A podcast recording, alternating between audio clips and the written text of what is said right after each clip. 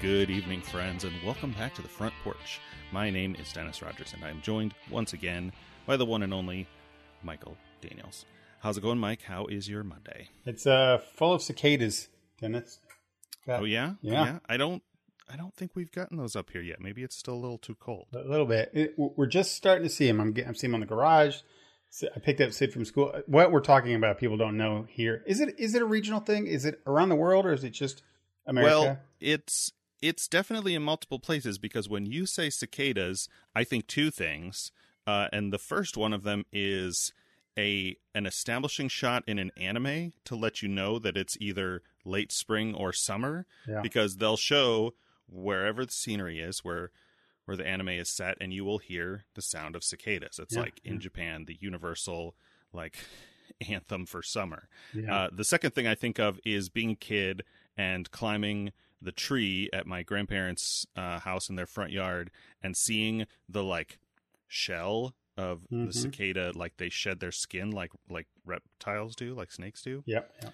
And I didn't know that. It looked to me just like a creepy translucent ghost bug, Yeah. and so I was kind. I mean, I'm still creeped out by them to to this day, but I don't love large and or flying insects in general. So- Sure. Well, the the the thing that we have, at least here in Indiana, I don't, so I don't know if it's somewhere else, is that this thing called Brood X that's happening. So, uh, for those that don't know, and again, I think it's I don't know if it's regional or it's worldwide, but every 17 years here in Indiana, at least, a uh, there is cicadas that have burrowed down into the deep into the ground, and they live in the ground for 17 years, which I just think is weird. And then they yeah, they just like come in a in a dormant larvae kind of. yeah, like living deep in the ground. I've never, I've dug in the dirt. I've never pulled up a cicada thing, but they come up in like droves, like tons and tons and tons. Do do a Mhm. Google search video and you'll be stunned. And they come up out of the ground every 17 years, climb the trees or garage or whatever else is around, and then shed their skin. And and I'm talking about like alien, you know, Martian movie creature movie type looking bugs. They're about two inches, you know, long. Leave their creepy shell behind, grow wings, and then mate and die. And then they lay lay babies. Uh, they die. The babies go back on the ground for 17 years. It's so weird. It's just the weirdest thing. Um, but there's so many of them, and and and I remember the last 17. I was walking to I guess it'd be like what two times that I could remember in my lifetime it ever happened. I was walking to work as a young person, uh, and all of a sudden I saw all along the trees, all along uh, downtown was just just droves and droves of these cicadas. Like, what is happening? And I went into work, and there, I was like, "Did you guys see what's happened to this?" And they're like, "Yep, every 17 years this happens." Like, holy cow! So I'm I'm looking out for it now, Dennis. All over the place. They're already starting to happen on the trees. Sydney's picking them up, putting them. She's like nursing them. You know, one's a little sideways, she'll pick it back up and put it on the tree. So funny. But Nice. it's good. It's good. Good stuff. Uh, what do we got um, this week for our uh, our conversation, Mister Rogers? we played. We played some VR. Was that yesterday? yeah, we did. That was last night. Yeah, last night. It feels longer ago than that for different reasons. But yeah, last week we talked about a VR game called Demeo, and uh, we finally uh, aligned everybody's schedules to play it with the group. I know you've played with some of your uh, Indianapolis guys, but uh, yeah, you, me, Trotsky, and our buddy Chris um, got to play last night, and we had some technical difficulties. Uh, I I played without having my headset plugged in because I don't like the cord hanging off it, and I'm used to just playing Beat Saber, which I don't play long enough to run the battery dead. But Right. I ran my battery dead, and then had to plug in and deal with all of that. But uh, Well, that's yeah. the, and, and then we had some update issues. Whenever one of the guys didn't have their thing updated, and that took a while. So, but the actual game itself didn't have. Pretty much went off without a hitch. I think people even dropped in and out because, like you said, the disconnections and, and were able to get right back in pretty seamlessly. It seemed. That seems difficult to program for some games, so that feels good. hmm hmm Um, I Yeah, I definitely got what you said about it. It feels real, and in that it feels like a real tabletop game, Mhm. like a like a D and D thing, as opposed to uh, the digital version of Gloomhaven is a little more like Diablo, where like you're clearly in a dungeon crawl video game. yeah. um, where this is a different a different kind of hybrid. Um, it has all the different zoom levels. Probably the one the one complaint I had is that every uh, player in is represented in the virtual space by their mask and controllers, or Mhm. in the game they look like gloves when you're the active player, and they scale depending on how zoomed in or out you are. Like if you're zoomed in really tight, your your avatar features are very small, and if you're zoomed way back looking at the whole table but reach down with your controller to grab stuff, there's a big glove in the way, and so it was it was off putting for me to be, uh, you know, zoomed way in and then have somebody looking from the same angle as I am, you know, because we're not we're in a virtual space. You and I can be in the same like virtual area looking at the board from the same angle, but like sometimes your mask renders right in front of my eyes and I can't see. And I'm like, sure. can can I just like turn this off or represent it in some other way that's that's less obtrusive? Um, Right. It, it it's But- it was kind of great. You, I think after a while you forget that those other people. Are, I mean, you hear everybody. We're all talking, and it's all definitely collaborative. But you forget that there's those little faces around sometimes. And when you had dropped out, the only way I think we knew that it dropped. First off, it skipped your turn, and I was like, "Wait, Mhm. Dennis hadn't gone." And I looked on my Yeah. wrist, which is the turn tracker, and you weren't on it. And then I kind of zoomed out, and I saw it's kind of really funny. You see everybody kind of leaned over the board and all zoomed way in, and they're all just circled around this the the action. Uh, but when I nobody really often zooms all the way out, and I was like, oh, there's one of us missing at this table, and because we were always so zoomed in, we just didn't notice it, which is funny. Uh, but yeah, I, we we played that game for a long time, and I got to say, most of the time when I'll play a game in VR or watch a show or something, I'll get the VR fatigue where mhm. no matter how much I'm doing or how much I'm enjoying it, I just you know got to take it off for a while. It, it doesn't make Mhm. it doesn't make me sick It doesn't like make my head hurt or anything. I don't, I don't know what it is. Maybe my eyes dry out. Um, but it, VR just gives me that fatigue for a while. And this, so I, there's no way I could last as long as I have in any other game. But this one, I got done and I, I didn't feel that. And I don't know why this game is different. Is it maybe because there's not a lot of moving parts or the scene isn't moving maybe around? maybe i know i i get a little bit of like my neck will get a little sore it's kind of hit like i have a kind of large head so like the added weight of the headset is Mm-hmm. is not uh is is is a non-zero factor um i mostly got like my face from like the thing pressing but i've let my sister used my headset a couple times and i think maybe the straps on the thing are still a little bit off Oh yeah, yeah. I've, which might be a factor there but I've I've come to especially when one games you can sit down with, like it's it's much looser. I think on the on on my head, I, I loosened it up pretty good. Um, and the um, I used to get like I used to when I first started getting my VR he- headset, I would get uh, I started getting headaches, like tension in the back of my neck from holding it up. And then I bought just this kind of piece that goes on the back of the head thing, and it it spreads the I think it just spreads out the pressure points of it across the back of the cranium, and I never have that problem anymore. It's just silly. It was just a cheap little like twenty dollar thing that fits on it and makes the whole thing feel balanced and uh, better. I don't know why it does, but it does. But anyway, that um, yeah, like I said, we, I playing for what three, three and a half hours, something like that. I didn't get that, Mhm. and I haven't ever gotten that with that game. I've played the whole thing several times, and I've not had that problem, which is weird.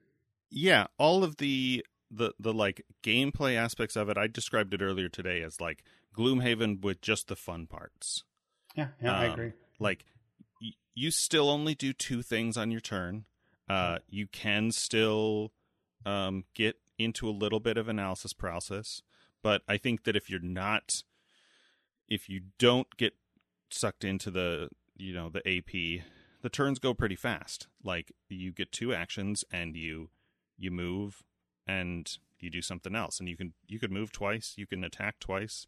It's uh, I mean, there are plenty of games like that. I was gonna say it's like it's like D and D, but that's that's not. Uh, you can do full move, but you can't do two full actions in. Uh, yeah, yeah, it's, it's not if, the same. If but- you, if, and then you have those cards, and you, the cards are all really easy to use.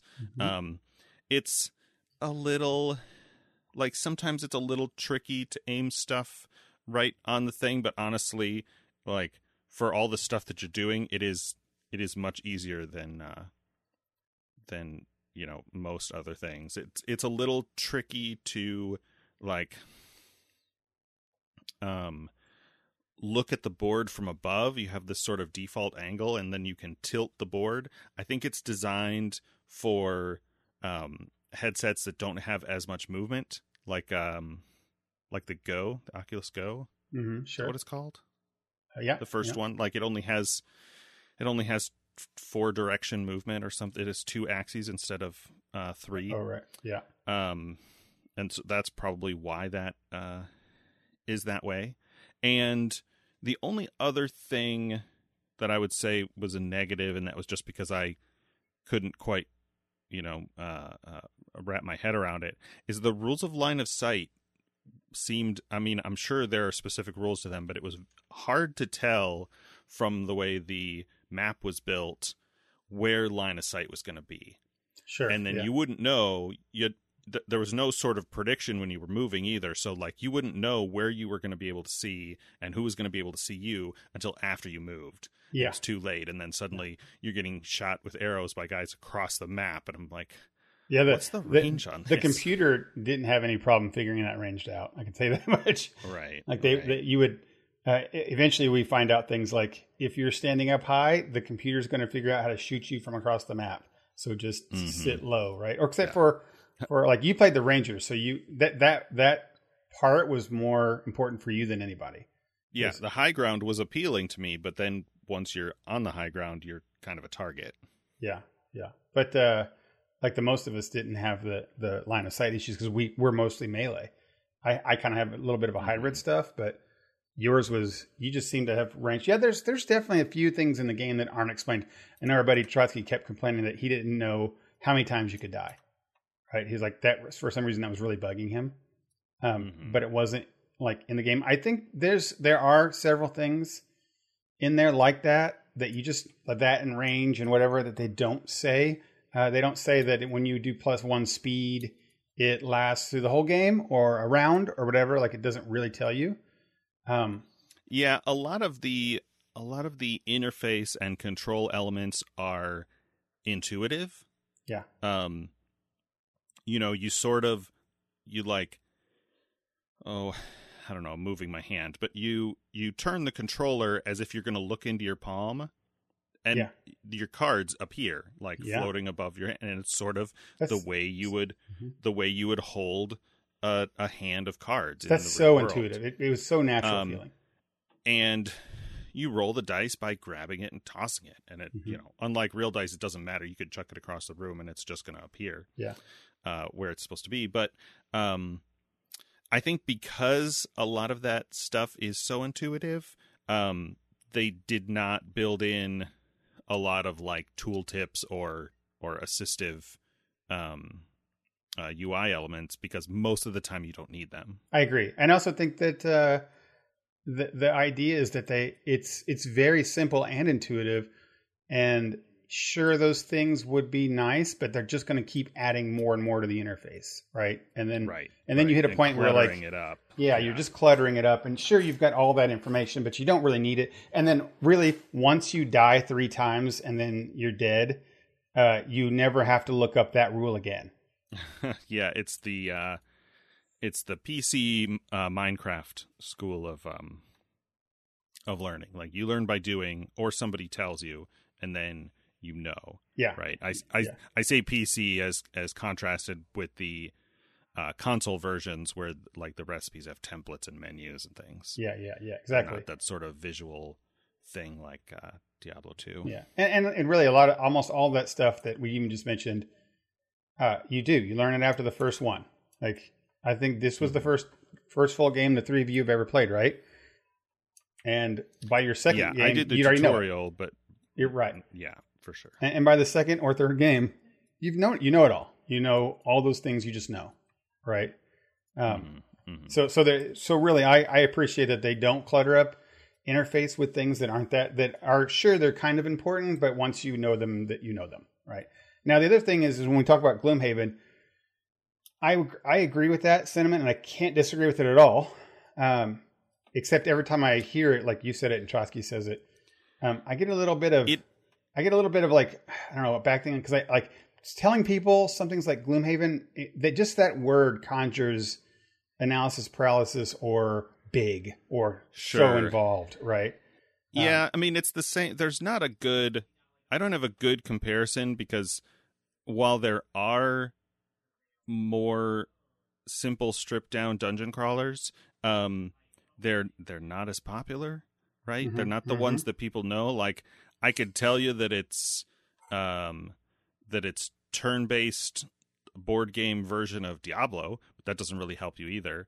I can say that it's like D&D, but D&D has the same thing like you're expecting a big story and role playing and really complex advanced nuanced uh let me add a few more adjectives in there uh, combat systems and and it's and it's not that either it i only Yeah. say gloomhaven because it looks like gloomhaven and it No, no, you- looks you- like it- gloomhaven you're right because to do that. Yeah gloomhaven looks like d&d um D but D miniatures, it's- right? Yeah. yeah, I mean it's it's the shortest way that I can describe it, but really Yeah. it doesn't take much more than that. Like I could say it looks like Gloomhaven except you just have a hand of cards that are very simple and you play two of them and you drop them on enemies or you move and you roll Yeah. one die and the die says hit, crit or fail and most of the Right. time it's a basic hit. And that's Yeah. all. Like it's it really is like a a very simplified or if you want to say dumbed down like that seems derogatory but i think in this case it works very well i would not want to have the full like set of polyhedral dice and do all the math like i wouldn't want to play d&d in this interface it would be too complicated Yeah, they they have like a, a D&D kind of VR thing going through Kickstarter right now. It's not D&D, it's its own system, but something that's that seems like that where you can build, you know, build your own worlds and and roll your own dice and and that'll probably fill whatever people want to do with that. But um I, I I do I like this one because it is is simplistic and and like you're kind of doing the same thing I am. Like I hate calling it simplistic, but it feels complex enough, right? It feels the right amount. The cards Yeah. are varied. Yeah. You want to use them strategically. There's there is 100% a strategic way to play this game. And if you just fumble your way through and just shoot everything and run around you, and not pay attention to armoring up, then you'll die. Right? I mean, pretty simply. Um, well, I mean, we, we played through and, beat it, which was a surprise, but I think we had a couple uh, good good roll type things in there. Um, but e- either way, the most casual player, you know, would usually lose at this without at least thinking about what card I should play when. You know, someone throwing a po- poison bolt out on a on a little slimeling or something. Uh, Mhm. You know, we did things like look actually looking at the characters' immunities, et cetera, et cetera. So yeah, there's it's it's got it's got complexity to it, but just not too much, which I, I really love. right Um, now, the, another difference between that and Gloomhaven, I think a pretty big one and noteworthy one, is that Gloomhaven is the content king on almost anything in this genre. It's got, you know, many, many classes and hundreds and hundreds of cards and characters and monsters and maps and, you know, worlds and items. It's just got so much. Um, this game does not have all that. Like, right, you got four characters mm-hmm. right? There's Yeah. there's one dungeon set that's randomly generated on the first two levels, um, and it has the same creatures. Like you, you see the giant spiders, the giant slimes, the goblin, you know, kings or whatever, and and that's it. So while they're going to come with, with more of that stuff, it's definitely not what like Gloomhaven launched with, right? right So, eh, you know, I mean, it almost feels like a like a what's it called, early access. Not not that it's broken anything like early access, but content wise, early access. Yeah, you agree? it's a it's a first release. Like if they're, I don't know what they're planning as far as like like paid DLC or just like patch content updates. Um, it is a full price, at least VR full price um, game. I know a lot of the VR games seem to start small, and I assume that is to keep the to keep the demands low in terms of like download size and Yep. uh, technical requirements limitations, especially Quest games. Um, presumably so that they can reach the widest um, range of hardware, right? Because there's so much different hardware, and some of it is very powerful, but there are, you know, probably still people using Oculus Go, uh, the original Oculus Quest, which is what we have, and so they're designing a game that you don't need, uh, you know, a, a Steam VR or or the Quest Two or any of that. Like it's reaching the the greatest common. Yeah, like the Go is not supported anymore, but Quest is the original Quest Okay. i- is the is our lowest common denominator, and it it, it it matches the thing you're just saying. It's like that's you know you can't have a thing that takes up all the hard drive space. Like sure, that sounds great to have multiple modules or whatever, but you know if that art assets takes up half your space, then you know are you're going to buy it or and delete Beat Saber? Probably not. You know, or, Right. or or can it run 700 textures all at high quality textures all at once? Probably not. Right? Um because Right. it's the Quest. Maybe maybe Quest 2 can, maybe future ones can, but definitely the Rift can. One one of the answers to this by the way is um Quest 2 at least now can stream from your PC. Um wirelessly. wirelessly, which is, Mhm. I mean, it's now you're limiting it to your computer, whatever your you know, computer processing power is. Sure, yeah. I mean, that's what every other VR is, though. Yeah, exactly. Um, so I mean, I, it's it's one of those things that really makes me want to think about getting a Quest 2. I'm still enjoying w- the games I can play with the Quest, and I tether other stuff like uh, Star Mhm, Wars mhm. Squadrons. I'll still I'm fine tethering. Um, this one I'm fine tethering. Uh, so there there's still a lot of games that I can play on the Rift store without having to jump up and do jumping jacks. Uh, but I know at some point that's gonna you know come to a come to a limitation, and I'm gonna there'll be some game that'll be like Quest two and above only that I want to have untethered that I want to walk around the room with. Right. Yeah. I did go. I don't know if I said this before, but uh, I don't know. Within the last week or two, I went back and replayed uh, Chapter One of Vader Immortal. Oh yeah, Um, that's one that I played at your house. Yep. Way Yep. back. And they went on sale, all three of them, for in a bundle, and I bought that a while ago, but hadn't installed it, and Mhm, uh, mhm. so I did that. It's it's cool. It's I love little- that game. I love that. I really do. It's not it's not long, right? Like Nope. playing it through the second time, it took me maybe an hour. Yeah. Um, but it's all really cool. Like you get the actual like, um, beat to you know you're actually intimidated by Vader when he's you know standing right in front of you, hmm hmm you know, sort of looming. And, and I actually really, really like the second one even better because the second one you get to use like force powers. You Mm. legitimately get to use the light. You get get your own special lightsaber that's kind of story driven. It's very awesome. Um, so yeah, I mean, being able to pick up rocks and throw rocks or catch things that are flying at you and throw them back is definitely a, a whole nother kind of Nice. added experience. Now I, I I'm trying to think back if I've even played the third one. If not, I need to go downstairs and play it. Um, but yeah, I, the, the a lot of the argument on that one was is you know like Bill for example, he really wants to buy it, but he didn't want to pay twenty dollars for an hour uh, of experience. Sure. So Yeah. I've heard that a couple times. Um, but I fair, think it's you have to do what you what you just said is like buy them in a bundle on sale. Yeah, wait till they go on sale. They're worth playing for sure. Yeah, I, I would agree. Uh, what else did we do this week? Um, we set, had uh, our game weekend in person game week this week. We played Yeah, uh, did that. small World of Warcraft. Like, Small World of Warcraft. I knew that I I knew that I remembered because I had this weird uh kind of experience and I what did I do? I think I left and then came back. on Tuesday. Yeah.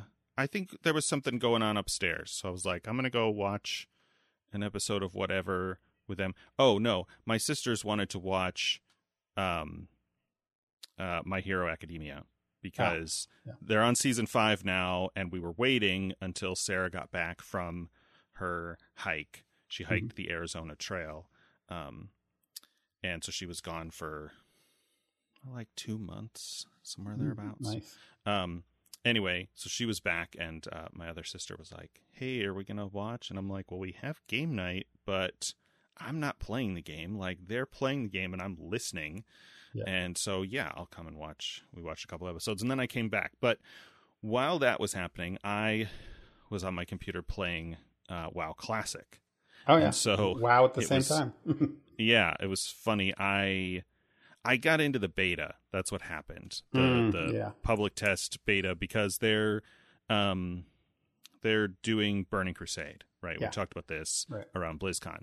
That is coming out June 1st and the pre-patch uh starts tomorrow, uh May 18th. So, that's very exciting sort of. I'm going to I'm going to play a Blood Elf again, but means I'm going to be I'm going to be way behind. Pete's been playing on his own, and so he just hit 60 yesterday or the day before, and um, because we he we switched servers, um, a server that is not PvP and um That's good. also has good high pop. So there are a couple of downsides to that, but most are positive. Where you know Yeah. there are always people around to find groups and and do all that kind of stuff. And I was leveling a druid on that server, and we're playing horde again, which is annoying to me. But um, But you get to play a blood elf, right?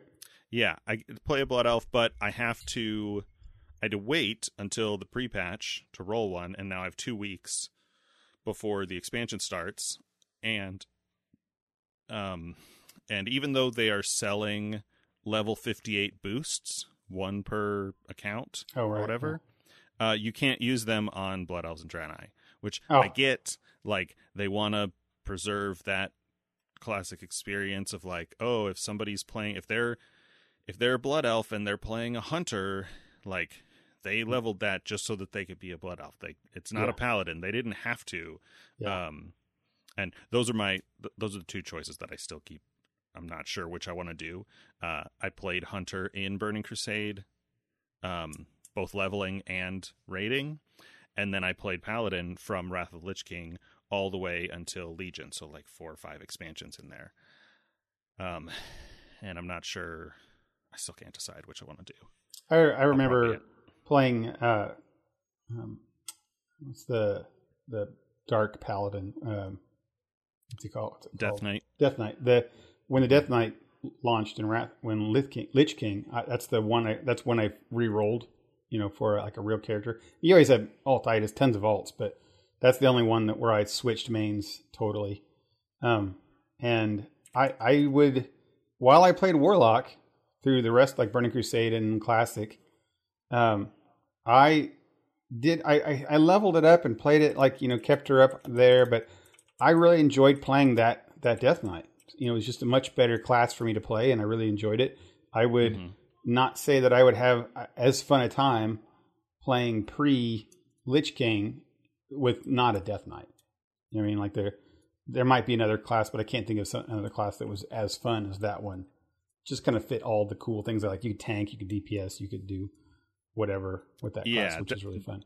Death Knight was the first um, hero class, and so it it started at at level fifty eight. Yeah. and so it was the first time before they started doing boosts where you could uh, sort of jumpstart as long as you already had a max level character.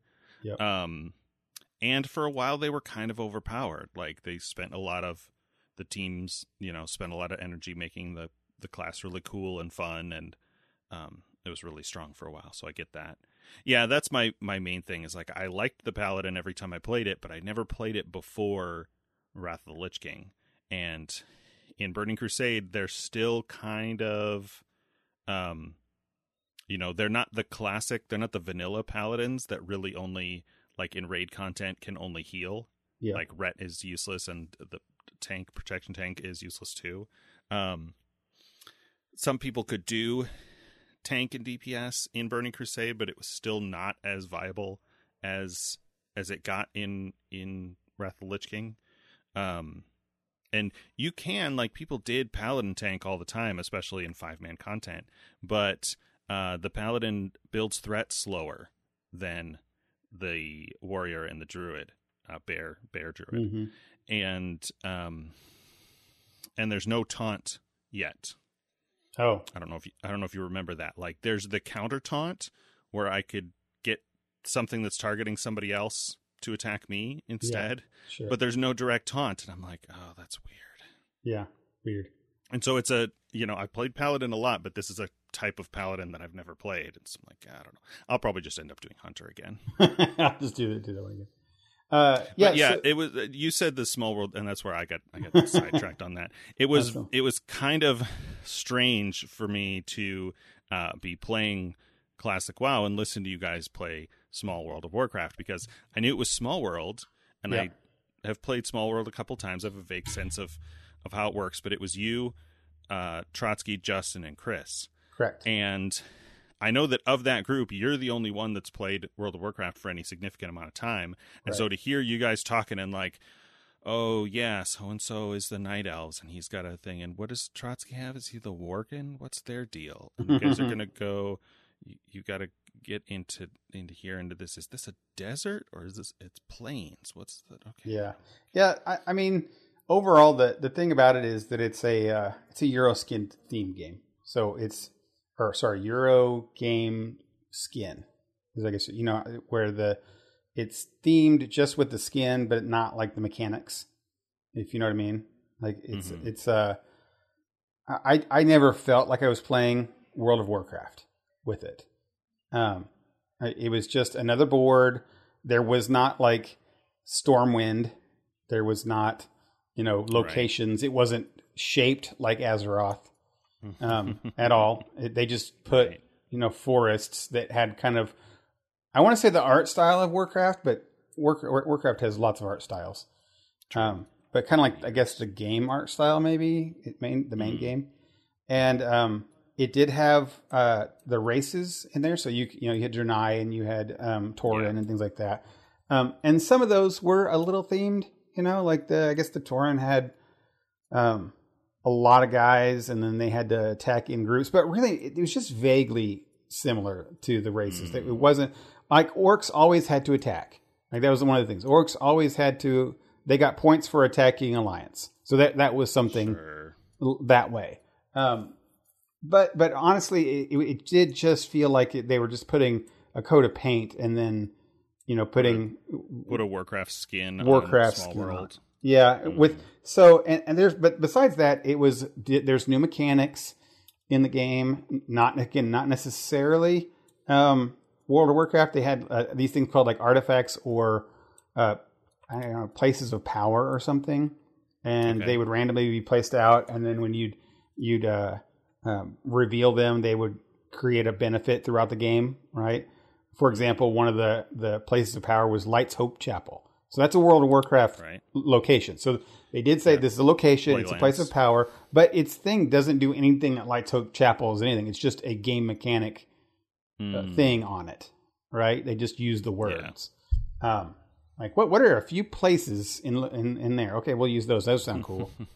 um, so again, that's not knocking it. It's just that like if you're expecting World of Warcraft, you know, elements, you're not really necessarily going to get that from there. It's got. It, I like it better than Small World, like base Small World, because it's got neat a few neat mechanics with going from Mechanics, sure. island to island. It's got these artifacts and things of power. Uh, the classes and races combos seem really cool and thought out. Um, so it's it's a fun game. I mean, Small World's a fun game in general. Um, what was the other thing too? Oh, it does have. I will say, I would be remiss. I'm sure someone out there is saying, "What about this?" Uh, it does have a thing where if you have a an alliance race, they have the little alliance symbol on them, right? Mhm. And you attack a horde. The first time you attack a horde on your turn, you get one extra victory point, just one, and and, Okay. and, and that's it. Like it's not a big deal. On every round out of eight rounds, you you should score above ten points. So Mm-hmm. it's a 10% increase boost maybe or Right, less. right. It's not that huge. Um, Yeah. And the same thing with Horde, you know, Horde Attack Alliance. But there's there's an equal amount of neutral uh, classes too, races Sure. in there. So it's not like there's always a bunch of Alliance versus Horde action happening. Sure. Uh, and there is yeah, which I think you probably wouldn't want. Like if it was if it was too strong, it would kind of break the game. Yeah, well, they have. They, there is a variant that Trotsky showed me in the back that you can play teams, and Hmm. you have to pick alliance, and another one's You have horde. to pick one of the sure, sure. Yeah, and and you only attack the other ones. Um, so there, there probably is a themed version, but we did not play that one. I should say, it's not the base out of the box World of Small World of Warcraft game. Mm-hmm. So yeah, that's guess review. If you played if you played Small World, it's that with new rules, you know, new options, new classes and races, basically, and and a new map, totally different kind of map, which is cool. Yeah, uh, not not a whole lot on that one, but it was fun. It was fun. I, I said it's we the experience of hanging out and doing it all together, picking up the little pieces and rolling dice. You you can't you know put numbers on that uh, and then eating poke bowls or ordering out getting delivery. You know, su- super fun. Trotsky was a goon because half the time he's just geeking out about talking to people across the table you know. Did you notice that i'm talking to them and he's talking to them and we're talking at the same time So- Did you ever notice how ears work? We forgot how ears worked in the Zoom era. it's so funny uh, Yeah. So th- th- there was there was that. That's and that was fun. And Sy- Sydney, she has gone to this game night uh, every Tuesday since 2013. All right, so she said s- she's been little, um, Mm-hmm. and so she, it's she. And what she does, is she'll come in and hang, and occasionally come in and talk to the people. Every once in a while, when we play like one-off games, she'll join in with us. Uh, but for the most part, she goes over and does homework, uh, watches some TV, talks to her friends on her phone. Uh, you know, but she's in the room, in the game room. She's just like does her own kind of thing, uh, and she really enjoys that. Like she enjoys that. She's always enjoyed that thing with, uh, and then you know, occasionally people will come over and chat with her and talk with her. So she she was very happy to come back to it too, and uh, she's a little upset that we're only going to have one more time with her before she goes to her mom's. Uh, Mm. but yeah, it, it's it's kind of nice. It's nice to have you know back in person type stuff, and I actually like the idea that we can do things like planning, like Fox DenCon type stuff, where a lot of people even remotely come in, and we don't have to worry about will people be there, will they not be there, will they have masks, will they not wear masks, we can just do it. Right, that feels pretty nice. Mhm. And we're I- I saw in the group today they're they're actually starting to uh, plan Gen Con arrangements, which is nice. You know, Yeah. get, getting that stuff going. Be a be a different. It'll be another. This will be a very different Gen Con, I think. But For sure. yeah, I mean, guys will still be playing at the house and playing new games, hopefully. So that's fun. But I think the actual convention itself will be, I think, significantly different. Yeah. Yeah. I'm. I don't know. Well, I don't want to get too into this on the air, but I'm. I'm I'm still kind of on the fence about it, which feels weird to say. Like, I went every year from, like, back to 2010. Yeah. Um, but I mean, it, it, there's the, the thing. The biggest change for me, I think, is that they won't have as many events. I mean, I, I'm a personal. I li- I know a lot. Of, not everybody does, but I like going to the events and, and seeing this stuff. yeah, I got playing I got more into the events as as time went, and so maybe you know that might be a thing, a smaller group, but like even with precautions and whatever, you know, the idea of going to the exhibit hall now, even even in September, even months from now, it's it's still like I I was less and less into it every year before the pandemic, Yeah. and now I'm like I I just can't I can't think of what could be in there that would make that worth it to me. yeah, I, I mean, you and I are so different on that front. Front, we we always have been like polar opposites, right? Like the your your aversion to big crowds and my like desire for big crowds. It's so, and I and I admit, like even as I've gotten older, it's a weird thing for me how much more I've enjoyed big crowds. Like I like going now to big cities where there's just like m- literally a million people packed into space, and that makes me feel good. I don't know why.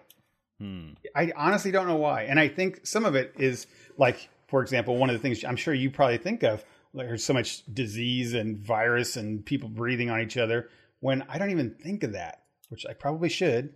but Well, Um, yeah, and I didn't used to, and I do now. That's probably right, the main thing. right, right. So I, I get it. I get I get what you're saying, and, and I get how that works. Um, so it's not like not like I miss it per se. Like it's been a year, and now I'm kind of used to whatever it is. Um, but um, you know, I this this year's I'm not sure it's going to be as big. Like there's not going to be as many people for sure. Mhm. Um, so me going there and looking forward to a big crowd of people, I, I have a feeling that the exhibit hall is going to be just kind of a lot less. Like there's just not not only will vend, half the vendors maybe not be there, half half the people won't either. right. Uh, So it, you know if you've ever gone on some of the light days, like on Sunday, right when it's getting ready to end, and there's a, like Mhm. not as many crowd people there, you just walk through stuff. It's just a different kind of atmosphere. I'm not saying it's bad or that's just normal. Every other kind of board game convention, um, but it's just going to be a little different. And you know, going though is, I think it'll be a, a, one of those like I remember when Gen Con had this that one year type days Mhm. know. that you can look back and remember it. Yeah, we'll see. Um, but still, we'll we'll still have our like uh, the friend house where we all hang out and Right. come back and play games and do that stuff anyway. So that's pretty Yep. good. Yep. It'll be good. Okay, Uh, hey, what else we got going? I am uh, all of my family who are in the house here are back from their various travels oh, for the moment, anyway. Yep. And uh, and so we're we're picking back up the uh, the good old MCU watch watch slash rewatch.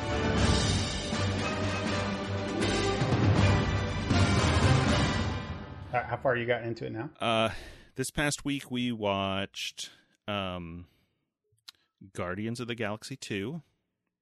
Okay, which. I think, you know, it's a toss up, but I think I like the soundtrack to the second one better.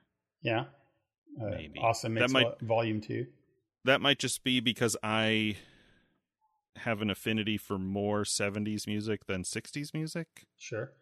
Um, possibly, but the like, you know, using using uh, the Hare Krishna song for the when he arrives at the planet, or all the other like kind of psychedelic, like it fits with that sort of like faux Eastern, you know, vaguely Buddhist or or um, Hindu kind of aesthetic of uh, what's Kurt Russell's uh, name? Ego? Yeah. Ego's whole like planet and and mystical thing, like it fits with that whole theme, um, in a in a way that I really like. And then of course the you know the story is is uh is solid. Um, yeah, it's it, it's. I have not seen it in a while. I'll have to watch it again. I I uh, it's got it's got similar elements to the original, right? Like they don't Yeah. trust each other. They got to learn and work through the things, but you get this this kind of you know s- sort of redemption story for Yondu and uh and all of that. Yeah, it's uh Guardians of the Galaxy is just so so much of a different animal because it's I mean, it's just like comic books, I guess. Is that uh one comic book is a different flavor than another. Like Guardians of the Galaxy is so high fantasy is the word or goofy at times, if you know what I mean. Um Yeah, it's it's like high adventure sci-fi or something. right. Like they, they'll It's- shoot lasers at guys and it won't hurt them or You know, yeah. it's just it's it's weird. It's it's, not bad. It's em- just a different thing, right? MCU is is very much more sci-fi than than fantasy in general. Yeah. Um, but Guardians is even more like it's not it's not the small sci-fi of you know Tony Stark invents a reactor the Yeah, size yeah. of a coffee cup and sticks it in his chest, right. right? Like it's not that kind of magic sci-fi. It's the like we've got spaceships out in space and we can, you know, we have a little we have a jetpack spacesuit that like folds down into a thing the size of a coaster and Right. just magically covers our you know our whole body and Yeah, it's and- and- definitely a series that um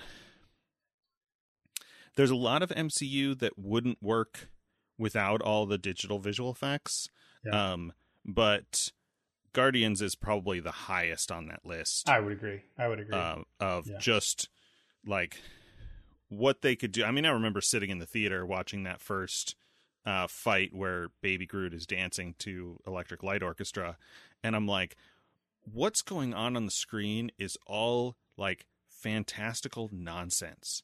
All totally. these colors and flashes and weird alien things. I'm like, this is all fake. Every every bit of this is fake. Like maybe there's some actors on wires back there, but but other than that, everything I'm seeing is fake, and it all looks not real because it's all this Definitely fantastical real, right? stuff, but it doesn't look fake. That's Yeah, the thing. I sure. know it's fake, but it doesn't look fake. Yeah, it, it's and that whole opening sequence right there is. I mean, it's. It, I think they give you that opening sequence so you can say, "This is our movie. This is what. This is the kind of thing we're going to be doing the whole time." Where in the background is the actual main thing, and they're all fighting, and it's big seriousness is all happening there, life and death. But uh, we're just going to focus on this uh, him chase the little baby Groot chasing a thing, dancing. You know, with randomly the serious people jump in there, right? Right. Like this again, the seriousness of the movie is there, but it's it's all background to the other stuff that's kind of the meat of The the, movie, which is kind of goofy and character stuff. And Character stories, yeah. yeah, because they because they do you know in the middle of every serious stuff, it's not just little quips. Like they quip all the time. Like Mhm. Drax and and uh, what's the new girl? I always forget. Mantis and them are, are are always always. There's always something they're saying that's completely absurd. You know, uh, when she when she uh, outs him and his his feelings for Gamora, all right, right, yeah. and Drax just loses it. He's just laughing. He's like, ah, she told everyone your darkest, your deepest secret. That's so embarrassing for you. do me, do me. yeah. The the uh um news on Drax, by the way, is uh the guy that plays him. Why am I drawing a blank? Uh, uh, Batista, yeah, Dave Batista Dave Batista. Mhm. has has uh I'm sorry, cough. has come out in a kind of in a Twitter. He's he he is like a, one of the biggest fans of James Gunn, right? Like the Okay. director for these, director writer for these. Um, and James Gunn was fired from this series earlier on for old posts on Twitter a long time ago or yep, something. Yeah. And then you know they Dave Batista. A lot of people, a lot of people went to bat for for him to come back, right? Mhm. Yeah. And Dave Batista was one of those that was all the way jumping off ship type things. Like I won't ever come back. I won't do anything. I won't work for this, and and I'll spread the word that you're a terrible company if you don't bring him back. To he was all in, right? Mhm. Um, and so he was like that. And, and uh, um, Gunn has has always showed his appreciation for that, right? Always talked about, you know, and they'll do the talk as celebrities do, talk back and forth on Twitter type stuff. Um, Mhm. And um, just like uh, last week or so, maybe it was two three weeks ago, he was they were having a back and forth conversation chat about stuff because um, Army of the Dead is coming out, which is uh, Batista's newest Netflix show is coming out. So he's a big superhero or main hero of that that show.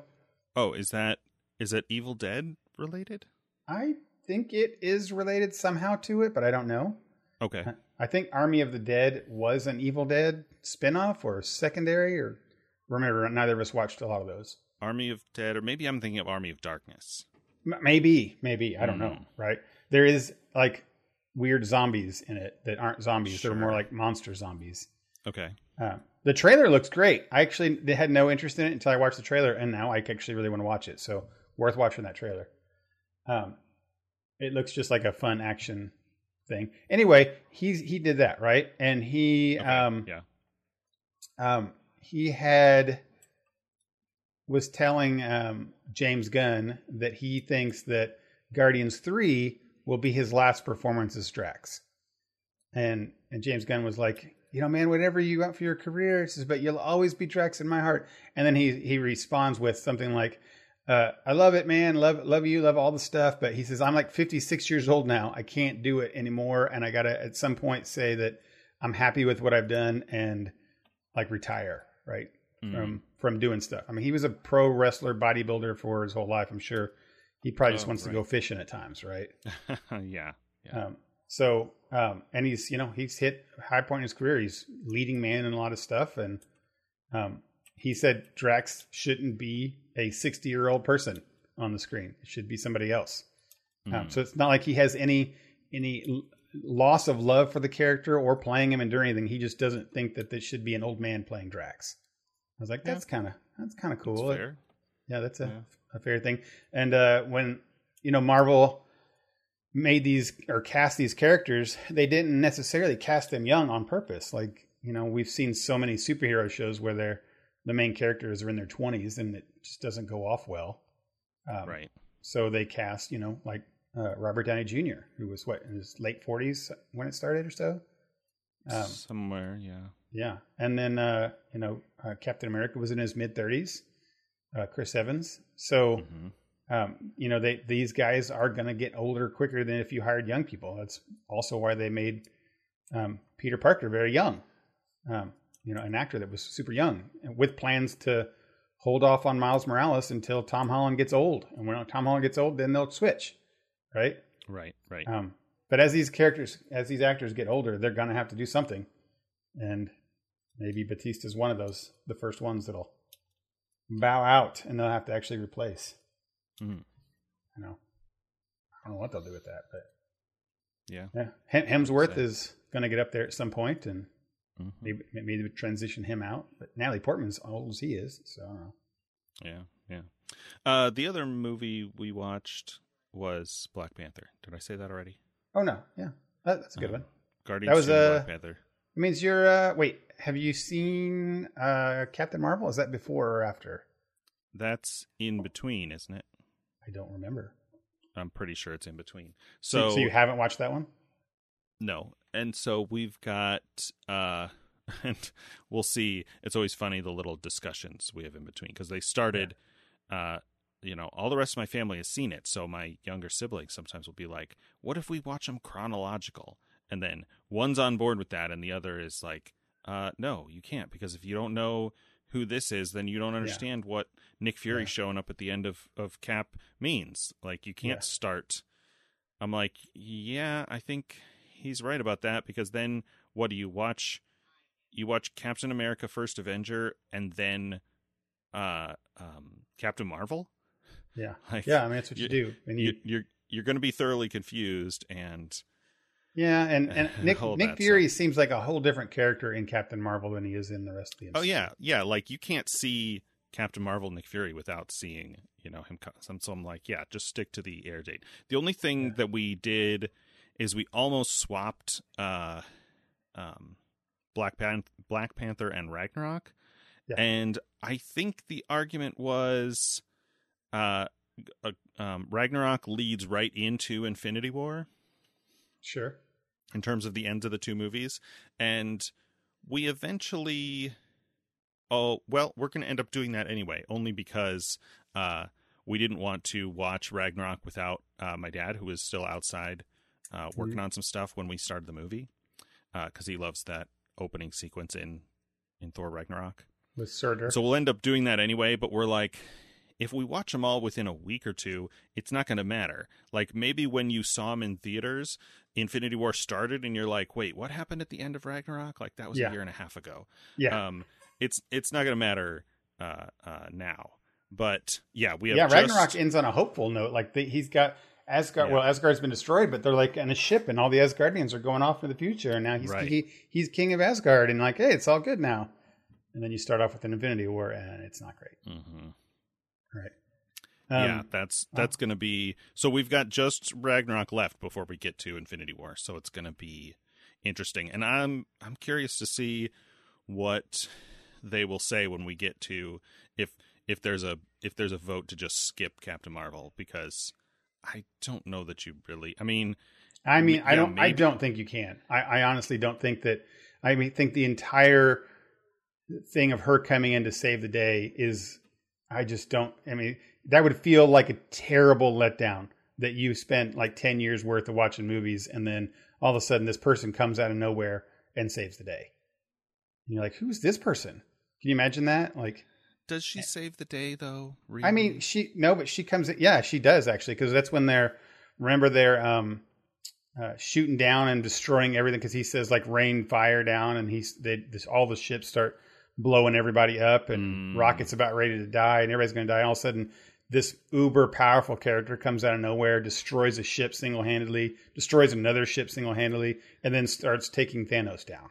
Sure. You're like- yeah, like- yeah. yeah. I, I guess that's fine. I just know that none of them really liked it, and so they'll Yeah. be like, "Does it? Does it matter?" And like the the setup of the Kree stuff kind of matters, but it's not like you can't explain who the Kree are in about thirty seconds. Uh, you, Um, wait, you mean the Skrulls or the Kree? The Skrulls is who I mean. Yes. Um, yeah, I mean, yeah, I, I- I agree that I'm not a fan of the the show. Not that it's bad. I just didn't care for it too much. Um, so I, I, I guess I'm on their side with that. But Yeah, I mean it's I don't I didn't hate it or anything. I'm just my remarks on it are are kind of reactionary to how much praise it got where I was like, "Eh, don't Yeah. don't hold it up next to Black Panther." Like yeah, yeah, no, Black Panther was uh, a, definitely a better better one. Um, yeah, I, I agree. I, I mean, I agree that I think you should still watch it because I would feel cheated. Uh, sure. you know, uh, because the, my real big fuss, I would be just going off about why didn't they just have somebody else do that? Why didn't they just have this guy do it or that guy do it or that girl do it Sure, sure. instead of some guy I have no idea even who is. Right. Right. Right. And so we'll we'll watch what else? Uh Ant-Man and Wasp was in between also, right? Uh, Ant-Man and Wasp. What was between um, Infinity War and uh, Endgame? Yeah, that's what I mean. And so was Captain Marvel, right? Um, yes, yes, yes. Because I'm trying to think of the endings. Um, Captain Marvel Marvel tagline um, doesn't. Um, no, that's the end of Infinity War. Actually, I don't know where Captain Marvel comes in. Because we see her the first time we see her is when like she shows up and meets Thor, right? And like she doesn't flinch at the hammer Right. and all of that. That's set up for Endgame. yeah, I think you're right. Yeah. Um because I know that because I looked it up last night when we were watching, it goes Black Panther, Ragnarok, Infinity War, and then there were two movies in between, which is kind of wild. Um, but yeah, we'll probably do because I think this is the way they aired. Maybe not. Um, we'll probably do Captain Marvel and then Ant Man and Wasp, and then boy, that's one. Ant Man and Wasp would have been one that you're like, this movie you could probably skip this movie. Like it's good, it's funny. If you want to watch it, you can. But in terms of story, Mhm. until we saw Endgame and we're like, oh no, actually, you super need You super need it, right? and yeah. and nobody saw that coming. I'm sure somebody did, but yeah. Kevin Feige did, right? mhm. Yeah, the the the whole time travel that the mom is still alive and that's important that that time works differently. And then him getting stuck there is super important. Um yeah, that that, that was a cool, cool ending scene too is when he goes down into quantum and then he's talking back to people and all you see is like ashes on the rooftop. You're like, oh no, they got sucked away into the thing. right, right, Oh no. yeah, Uh, I just watched that not too too long ago, like in last month. It, it's still a, a fun movie. I mean, Hmm. Paul, Paul Paul Rudd is great. Evangeline Lilly is way too serious in that movie. Like she's just a pain in the neck. I really don't like her character at all. Um, in the but in the first one or the second one. the second one, I think she's Okay. just like she's just her and her dad are just so angry at Paul Rudd for going on the Captain America Civil War thing. Like they Oh, they are sure. so angry at it. Um and I think they I can't remember they had to go on the run because like he didn't sign the Sokovia Accords or some kind of nonsense and Right. was in that Well, whole thing. He's he's under house arrest at the beginning of the movie. Yeah, he's under house arrest, a- and they didn't like that he took the suit without them, and she's mad because he didn't invite her. Uh, so anyway, for most of the whole movie, they're just uh, buttholes. Like they're complete buttholes, and they're jerks to him the whole time. They're they're sarcastic. They put him down, and she's like a total badass fighter, but is like again a jerk. And like I, I don't like her. So I, I say that, but Paul Rudd saves every scene. Like she she could say something snide and jerkish, and then he'll come back with something happy and fun that not just balances it out but makes it great. Right? Yeah. You know, she'll she'll insult him and he'll do like a gee golly willikers i'm really sorry guys you know like oh he's so kind you know yeah, just- Paul Rudd is great in those movies. he's just so And- so yeah anyway. and and Civil War, like we watched that, and I love the. I'd forgotten about the scene when, um, they put them all on the raft, and they're Yeah. all like they're they're trying to they're trying to dress Tony down, and he's like, Hank Pym always said never trust a Stark. He's like, right who are you again? Come on, man. come on man He's so disappointed. I I do like in Civil War when, when he's getting ready to turn into Giant Man and he's like, uh, I mean, the whole scene, he's got several scenes like when he's on the arrow. Uh, go ahead, man. I got you, arrow guy. He's talking to Hawkeye. He's holding on to the arrow. Yeah, yeah. And, and then when he's running, he's going to turn into Giant Man. He's running on like the the staircase for the for the airplanes. He's just this little bitty thing running on the cor- the steel mesh ground. Mhm. it's like it's so good. Or or like when he goes into Tony's suit, and I'm like, oh man, this dude can single handedly take out Tony Stark. because that's what he that's what he did to Falcon, and then yeah, and then of course the Iron Man suit is better, and so he just blasts him with the like fire suppression stuff. which is it was still pretty great because he was tearing it all up. He was like, Oh, oh. yeah, it, he's like, who's talking or who's speaking? he's like, Yeah. conscious. We haven't talked in a while. yeah, that's that's a good bit. It's yeah, it's a different it's a different him from when he meets Falcon and he's just like pulling parts out of the suit and he's like, sorry. Sorry, I'm really sorry about this. Sorry. Right. Uh, or or after they capture him at the end when he's gigantic and he goes back down, he's like, "Has anybody got any orange slices?" Orange slices. Orange. Paul Rudd is just so perfect for that. I, I watched. I said I watched the uh, Paul Rudd and and Chris Evans interviewed each other type thing, and, and that Mm. was re- that was really great because they're they're both so appreciative of the MCU type stuff in their characters. Sure. They re- they really love the fact like Paul Rudd. You can tell he genuinely enjoys playing the character that he's playing, and then hmm and- and when he interviews it, he still feels that way. Like I get to do all this cool superhero stuff, and I love it. Right? Yeah. that's, that's pretty fun. Uh, so yeah, uh, it's good. Now you're gonna go. How's how's your uh, mom been uh, sticking with it? How's what's the general feel? Uh, we we paused Black Panther at some point. Uh, I want to say it's around the time. I mean, this whole conversation has been spoilers, but these movies are a couple years old now. Around the time that Killmonger goes into the Vision Quest uh, Oh, yeah. thing and sees the past, the flashbacks, or no, it's not him. It's when, um, when he when T'Challa is talking to uh, T'Chaka? Forest Whitaker, Oh yeah, um, okay.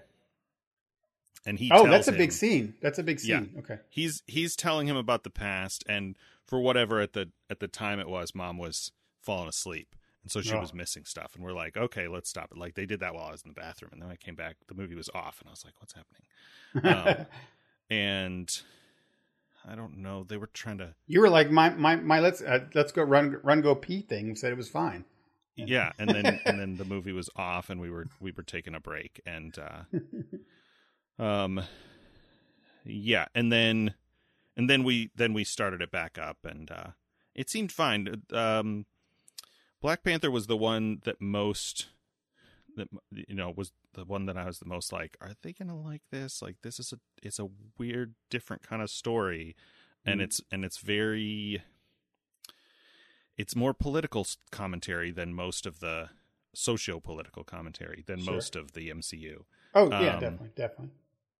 And, but- and it's also very sci-fi ishy too, right? It's it's a yeah, it's a little jeez. Because there's sorry. mystic things and Uh yeah, and and you know the weird sort of magic thing. And boy, I noticed after watching Captain Winter Soldier, um a Falcon and whatever, it's the same, it's both yeah, yeah. uh, Falcon and Winter Soldier that um boy Killmonger is the perfect example of like all the things he's saying seem you know pretty right and reasonable but he's such a like rude disrespectful jerk like Yeah. murderous Yeah. I mean he's called Killmonger that Right. I'm like I'm like oh cool we can we're we're safe disregarding his message and labeling him a villain because he's such an a-hole Right, and right. I mean, to to the to give credit to the movie, it, by the end, it does not do that, right? Like T'Challa takes takes some of his advice, even though he, uh, you know, fights him. Yeah. Um, I mean, that, that, that's kind of the point there, and I and I love Yeah. the, the way they did. It's one of the things that made that movie a great movie was that, for all the reasons you said, it's it's it's uh, Killmonger was was the perfect kind of villain because he was his message was right, but the way he did it was wrong. He's way he's way better than what they did in Falcon and Winter Soldier, right? That's maybe what they were trying to go with with uh, Flag Smasher, but they did not succeed in that level of of, of stuff because well, yeah, I mean, because the like the message isn't clear. Like in in Black Panther, I know exactly what they're saying, right? yeah, That like you guys are here with all these resources, and they're Killmonger makes it race related, but T'Challa doesn't. Um, Yeah. At least not overtly, um, because it's it's true. I mean, it's a message of, um, uh, I don't know what adjective to use here, but it's a it's a it's a message directed at privilege, right? At people in Yeah. privilege, like right, right, the right. the Wakandans are are fortunate and blessed just because this meteorite happened to land right in their in their country and they've been there hiding and hoarding that that that benefit and that blessing for all of this time while you know people outside are suffering right Yeah, like it yeah. it it transcends the the racial uh, message that they're giving Yeah. um I mean, it fits with both things, right? It does have a, Right. a racial thing, but also is that is a really good thing is that it clearly is speaking to race, but also at the same time isn't. It's it's it's much more broad than that. You know, it can apply. This message can apply to all things. Yeah. And um and yeah. and Killmonger, but- and Killmonger is is a lost boy um, who is beyond redemption, kind of what it is, right? Like he's he's Yeah. too he's no longer like a 16 year old kid where they can catch him before he goes off and starts murdering people, right? yeah, And- like he's he's he's gone beyond beyond redemption is a good. right, And he Right. he still does sort of have a, you know, a, a deathbed confession kind of redemption, but uh, Right. Yeah. The and the um when when like you said when T'Challa you know actually hears the enemy, right? He he hears what he's saying at the end. What was it? Uh, yeah, Falcon and Falcon Winter Soldier. They do have that long monologue at the end where where the Falcon tells the people like Yeah, the that's that's, are off. that's the point I was going to make. Like the message in Black Panther is very clear. Like yeah, M- maybe the details and the implementation are are not but it's because because of this this setup of Wakanda and everybody else like it's pretty clear the message is you you should be doing more you should be helping you should be um giving and and and and that know. people are suffering out there.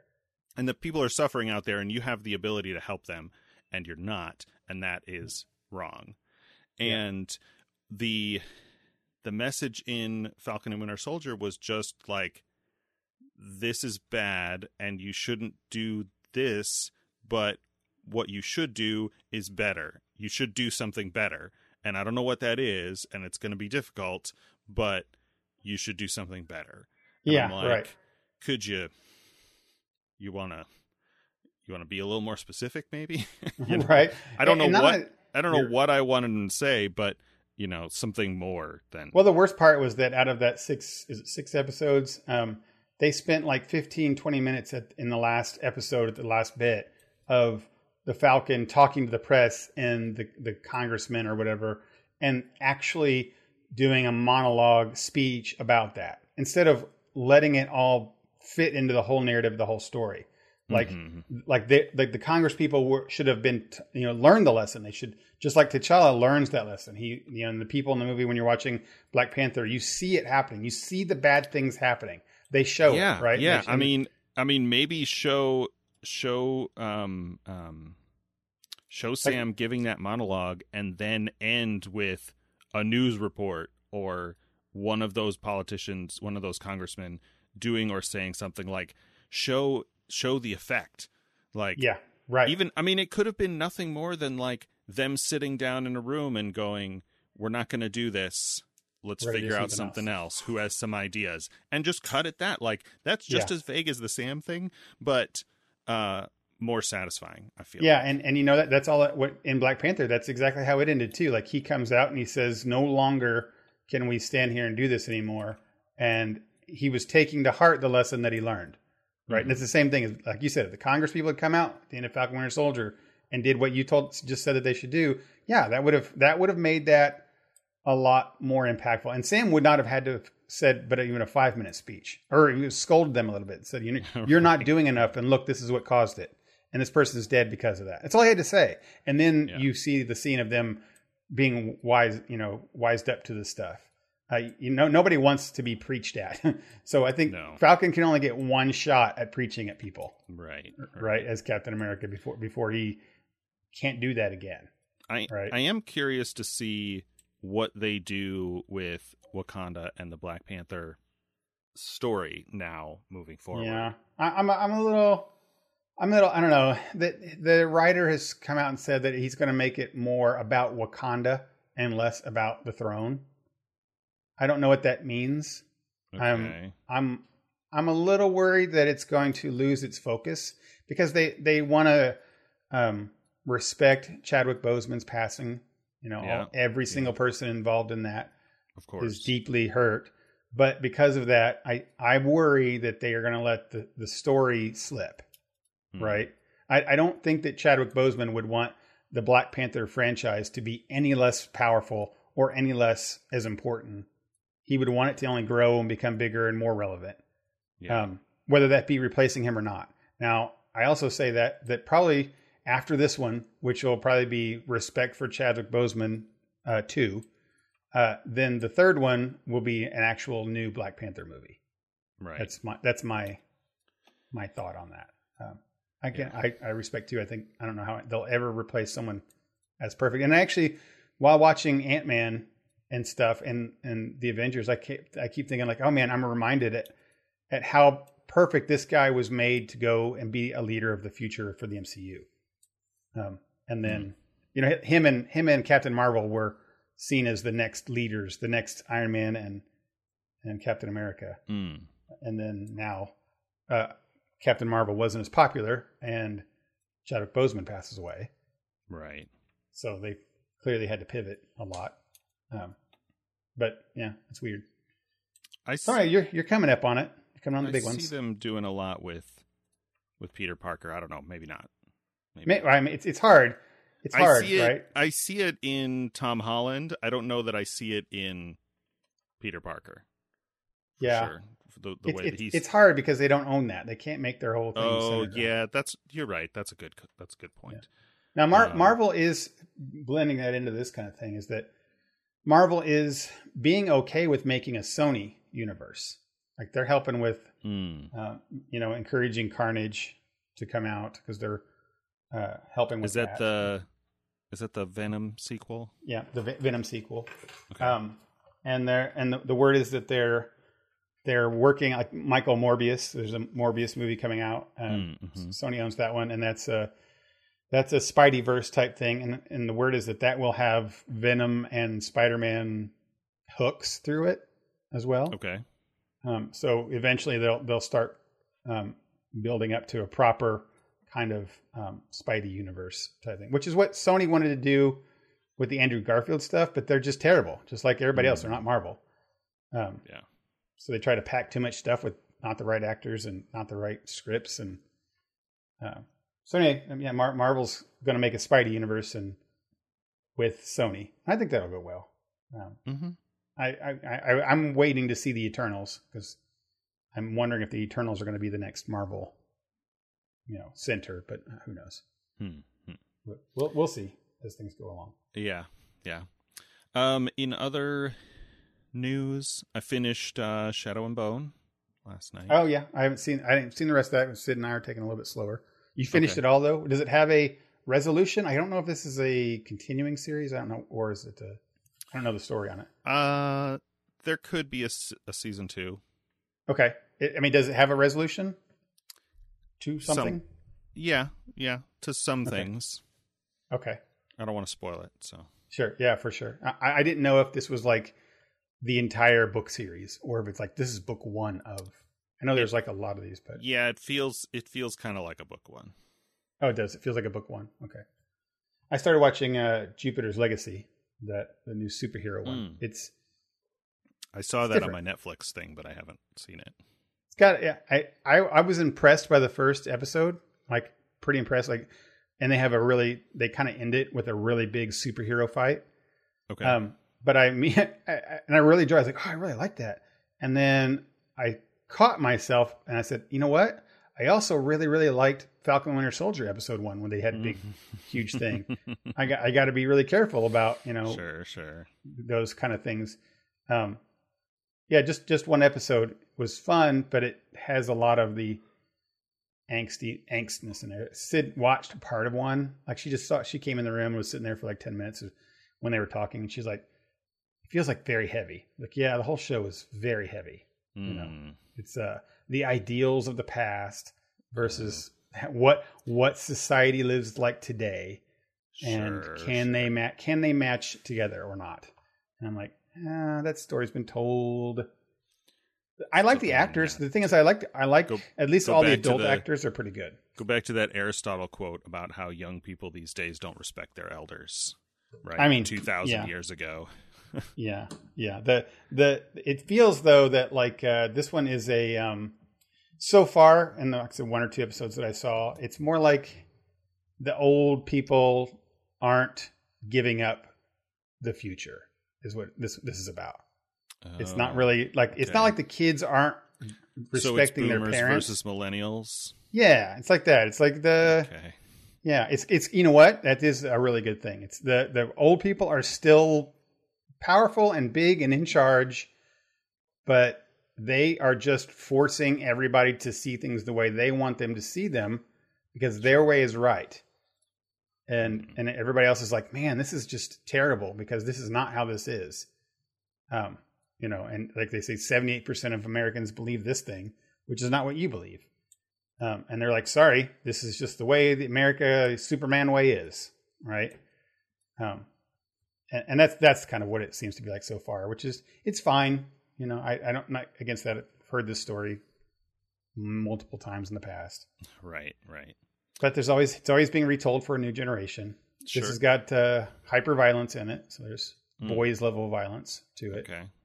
um yeah it, it's it's got some good actors they use the the dc kind of comic booky look so their costumes are very superhero or superman Sure. wonder woman kind of looks Big- to them Big luchador suits with capes and yeah yeah it's Yeah. it's that kind of stuff Uh, again not bad and the so far the graphics and the the cgi and all that stuff is is really well done really well done Mm. very believable um, so and and I, I only the only thing i worry about is like after the first couple episodes that they, they're just going to get deeper deeper into whiny whiny kids and Mm. grumpy old men right uh, i don't want to see that so, yeah, I, I, I haven't watched any more of um, uh, what is that? Superman and Lois.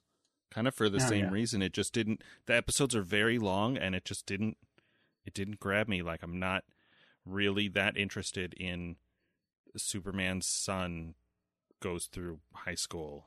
Like that, that that's exactly what that sounded like right that's exactly what Yeah. that sounded like yeah which which also makes me not want to watch it right it And- had a little bit of a twist in the pilot in the first episode, but it Yeah. just didn't didn't grab me. I'm also watching a lot of um uh new anime this season, so I don't Hmm. have and you know, still working through uh uh The Last Kingdom and All right, yeah, you got to finish when that I'm one because when I'm playing WoW or something, I'm still watching uh, uh West Wing or listening to it. I'm up to that's always just a good background one. I, I'm I up to always season put that in four.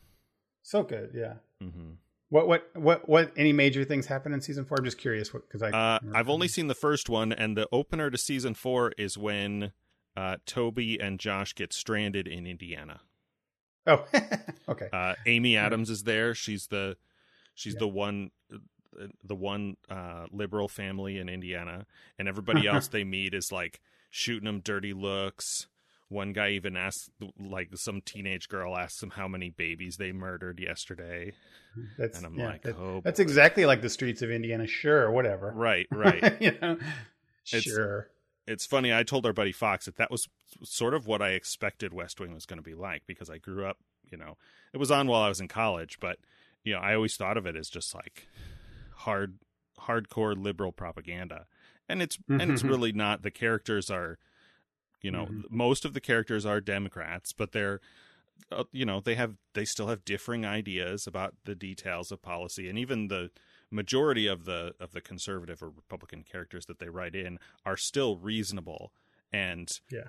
you know they have good reasons for the things they believe that are not just um oversimplistic and Yeah. you know will sometimes sometimes challenge the others and and have some like you know it's all written right it's all scripted Yeah, so right. it's nothing like the way people really argue but it's Right. still it's still good it's in, most of it is just kind of clever funny workplace writing um, Yeah.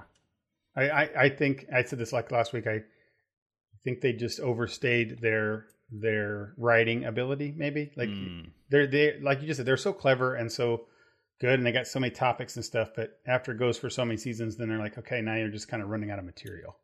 yeah And- we and- were yeah. we were what were we talking oh i was talking to somebody about this with um manga though the same is true of anything tv shows like lost i use it as an example a lot or how i met your mother or uh, comic books are probably similar to uh, manga because you it takes a lot of work right like Mhm. manga are usually in black and white, but it's Mhm. still like, you know, for your average 20 page uh, manga chapter, that's three pages a day that the artist Yeah. has to do and write and come up with story. And so you're, you're getting the story in kind of this trickle and it's a creative career. So there's, um, usually not a lot of money in it unless you get lucky and something, something takes off. But then you have this like, well now you have something that's really popular that people want to watch like lost.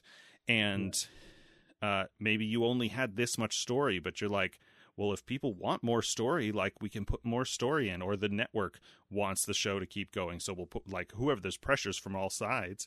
And if you as the creative enjoy the property then sure you want to spend more time there. But you hit a like a like a plateau of Yeah. Now you don't really have anymore. And in the case of TV, like TV is so collaborative, um, you know, in terms like writers' rooms and different directors and all that kind of kind of stuff, where you you'll get to a point where some of the original creators are a little are a little burned out. Like maybe they'll stay somewhat involved or um or not, but they they want to move on to something else. Like they want to do something new, and yeah, they'll they'll help. But it, for whatever reason, like they leave, and now you've got, you know, the the some remnant of the show, and maybe you bring a couple new people, and sometimes that helps, and sometimes it doesn't. But the show changes, right? Yeah. Um, Right. You know, you you don't have the original, a couple of the original writers that put in a lot of the the best stuff like they're gone and now you're trying to trying to compensate for that with uh with other people's work and it's just not the same Man, you used to talk about like anime. I, I wanted to say something in our last little bit here for the show. I was saving this week, sitting with Sid, Sydney's watching. Um, I mentioned she's watching um, Attack on Titan now. That Hmm. she's finished with My Hero, and uh, you know, I, I have I, I, you and I go around around with years we've had of trying different anime and and series, and some things hit with me, some things not. You're you're definitely the uh, the better of us with anime fans, um, but I can never always I can never really pinpoint have never really been able to pinpoint when an anime would work for me and when it doesn't. And some totally can and some and I've always just kind of chalked it up to my mood, right? It's just my mood. It's whenever I'm in the mood.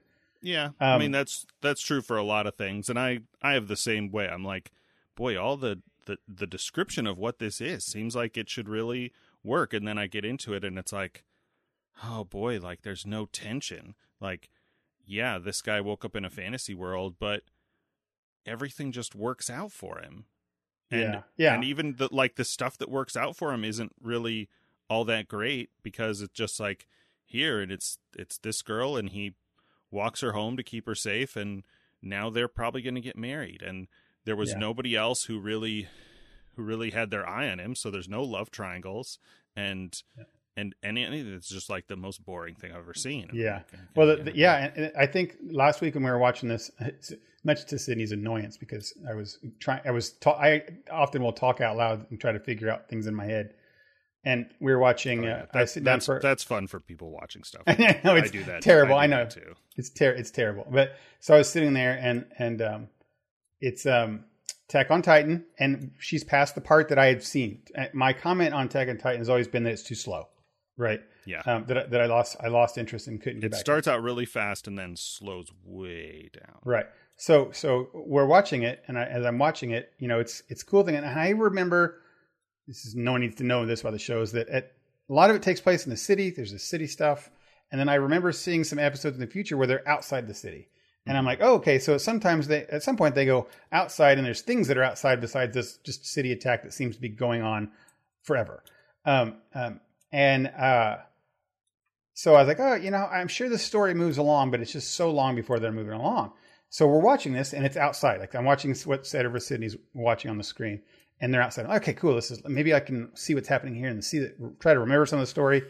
Um, but they're they're in this episode. They're running from a, a Titan, right? They're they're running from one place to the next on their horses. hmm Um, and they sit and they just talk, and they talk and they talk, and it's just it's Some just of, um, some of those outside parts are more slow and boring than the stuff in the city. Oh my god! And and the whole scenes they're they're writing fast, and you like there's the speed lines in the background, and there's Mhm. you know they're they're doing the they're in a panic mode. But the things they talk about are just like totally asinine. The, the one guy would say like, uh, "I last time I saw Eren, he was at the fort to the north, and they're getting ready to go attack the Titans." And then, then there's three guys riding along, and then the middle guy goes. But I thought Eren was at the south because they have a, a garrison down there too. And I liked that he always wanted to go down south. And then the third guy chimes in, but I think Eren might be going to the west. And I, I'm like, oh my God, none of you guys know. And none of this matters because you're not actually going to go meet him. This is just clearly written out of the manga that is too much, right? And they do Mhm. this for like seven minutes straight. And then they go and do another thing for seven minutes straight on a different shot with the same kind of topic. And I'm like, this is all fine and well. And I'm sure it has reasons because it's establishing more in depth stuff about character relations or whatever, but nothing is happening on the screen. I'm just Yeah. reading subtitles for 20 minutes straight, right? Um, of one, the, the, like the same one shot, just like, or some three shots or something. Right. And I, that's when it kind of dawned on me is that like I think it's not. I know what we talked to you. You some had sometimes had said, you know, maybe you like more heavy action type stuff, but I don't think that's the case either because I've seen a lot of heavy action shows like Dragon Ball Z that are just as boring because they take forever, right? Sure. In, in their same thing. I think what it is is that some anime, and I would say the majority of anime, is very slow paced. Like they just do a lot of extra stuff and say a lot of different words in a scene Hmm. than you would get in a Western thing. And all I keep wanting to do is like, God, where's the editor in this? Where's the editor in this? Cut this down. Get get to the point of what is going. You know, the Titans are here, and there's a there's a there's definitely a main story happening here, but it's certainly not about where the hell Eren is, right?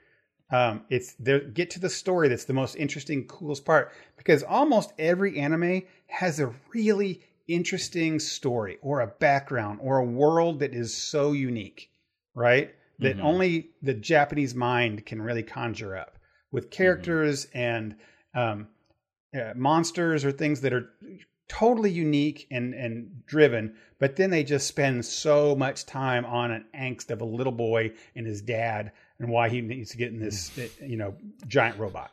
Right? Yeah, I mean, I don't, I don't want to lump all anime in with uh, Evangelion, but Right, right. Um, but you, you know what I'm saying? It's it's. Yeah, I think it's that's the I don't point know, of, of it. But I don't know if there's if there's like stuff happening with the language and the translation that's maybe not working, or even if Maybe. you compare like, you know, you compare things made in England to things made in the U.S. and there are uh, there are a lot of differences that are maybe a little more subtle. Um, you know, than the things we notice right away, like the accents and the speech patterns. Well, that well, that's that's what I, that was I was saying as I started to think about the the pacing and the time and realizing that pacing is probably my issue the most is that when I watch Western anime, which we now we definitely know those differences, like Mm-hmm. um, you know, um, I just said Pacific Rim was a perfect example recently. Okay. Sure. Uh, Castlevania, the the um, Dota one, Mhm. they don't have that. Uh, same with even to the extent Avatar, they move the plot along. They definitely have points A, point B, and they're going towards them. Oh yeah, it's the thing we talked about when we watched Spirited Away, where Yeah. like that movie will have these crazy fantastic sequences and then just kind of a break afterward, just Yeah. a slow kind of relax a little bit and then pick back up and more stuff happen. It's it's a little more noticeable in that than others, but I But those are just that's just like a movie though. Like I guess anime is. That's- series, like I can that's in a movie, hours, but yeah, I it's a in an interview I remember reading um uh, Miyazaki comments on uh, and I'm sure I mispronounced that name, but um comments on how they have in Japan this there's a word for that idea of like Yeah. a pause after something um intense in a story that we don't have a word for in the West. Um, and so I wonder if there's some of that happening. It's very like in Spirited Away, it's very overt, but I Yeah, wonder sure. if in general there's just because I mean, it's it's strange to say that that because I don't disagree that a lot of it can seem slow from a certain perspective because a lot of anime has a stereotype for being very like frenetic, like like loud and and boisterous and in a way yeah, that sure. I agree with that too. Yeah. seems seems like uh you know contrary to our our you know stereotype of Japanese people very polite and and calm and Yeah. and and quiet and you know some of that's just stereotypes but I think um and and some of it's animation right like our you know like Looney Tunes and stuff are more you know big and exaggerated and loud than than real life um but yeah, and I, I think I think know. maybe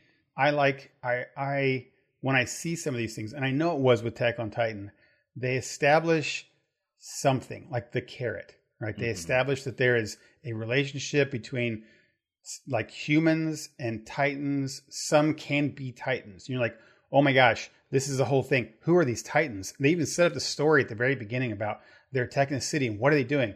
But they don't like then they give you that and then they don't give you anything else for a long time because they want to spend time with the characters and the city and the and and that's not putting any of that down it's just i think it's part of my mental state that i want to know about this cool stuff and you're just dragging me along but they're like no we're not we want you to sit here and pay attention to Eren for a long time yeah because we like him and i'm like okay but what about the titans you know like oh well that's just you know we said that before right uh, and a lot of anime does that, right? I, I even think that like Violet Evergarden does stuff like that. Oh, what you know, what's the the deal with her hand and the robot girl? And, but they really just talking about letters and the family stuff like that. Mhm. Um, so it's just I think it's just a mental thing of pacing for me, you know. Uh, and some Yeah, I some mean, things that's- go quicker. for you know my version of that is is watching 45 minute or hour long dramas even if there are superheroes in there i'm like oh come on you gotta you gotta do more to hold my attention than this this is not Yeah, this is not working for me I agree. You're right. It, it should be a nice mix, and it's probably because I've raised on Western cinema Sure. that I'm I'm I'm used to you know editing being an important thing, and if you just go from point you know, go to next point, go to next point, always make the move. As directors in Hollywood will tell you, like we cut things not because they're bad, but we cut them because it did not further the plot. Right? It did not fur- take the take the the viewer from the next thing to the next thing. Right? It, it wasn't helping us out. Um, but I don't think in necessarily Japanese anime that is a needed thing, especially since they follow manga so close to the manga, right? And manga doesn't need to do that. yeah and i think sometimes i mean that's a whole different conversation but i think in adaptations a lot of times they will cut stuff in between um it's probably similar to to uh comic books right like comic books have it's it's like a storyboard right so it's Yeah, different right. from traditional writing and so you go yeah there was this whole series of chapters that were cool but they were all about this side character that doesn't matter to the main story so let's let's just jump ahead of that. But um, right. Yeah. Anyway, it's, it's, think- it was a nice little revelation I had, I guess, when Yeah, watching it. I yeah. like, It's I, I should, I should I look for things that have faster to- pacing. Yeah, it's of- funny. I was gonna I was gonna suggest as a movie I've been wanting to watch um, called Rashomon, Mhm. but it's another uh, Kurosawa. Uh, Okay. You know who uh, made Yep. Seven, Seven Samurai. Samurai. Um, so I don't know if after this revelation, I mean, that was definitely a, a you know a sort of issue with with Seven Samurai is that it's long. Like Yeah. there's always stuff happening, but it's very long and Yeah. uh, And it wasn't always going towards the plot. It wasn't going towards the. yeah some sometimes like character development or or uh, kind of things like it's all very well made but definitely has that kind of relaxed pace that might Yeah. uh that might not be right maybe we'll maybe we'll save that i don't know does that Yeah, no, like- that makes sense. yeah Yeah. Cool, right. man. I, I think we, I think we got a lot today. yeah i thought we were we were I, I thought we were running out of stuff to say but then we got into got into anime for Anime there. Well, we hit, hit a lot of subjects today. Went from Marvel stuff to board games to video games, and I got a couple of new um, uh, humble bundle stuff on Steam. I think I'm gonna play some through some small games. oh week. nice nice Yeah, hopefully we'll have something to report back on those next week. Yeah, cool. All right. Well, you've been listening to The Front Porch. This is episode 195. Thanks as always to our friends at Geek Scholars Movie News and LRM Online. Uh, if you want to know about movies, board games, everything in between, ch- uh, check them out. I mean, the podcast is all about movies, but LRM Online has articles on all the n- nerdy geek culture, whatever you want to call that. Uh, if you have questions, comments, feedback, recommend to us things to watch and talk about, or whatever, uh, you can email us. That address is frontporchpod, all one word, at gmail.com. Or you can go to our website, frontporchpodcast.com, and use the contact forms there for that. Uh, if you enjoy the show, please consider subscribing on Spotify, Overcast, Apple Podcasts, wherever podcasts are found. As always, thanks so much for joining us. Until next time, I'm Dennis. And I'm Michael. For Front Porch. All right, everybody. See you next time.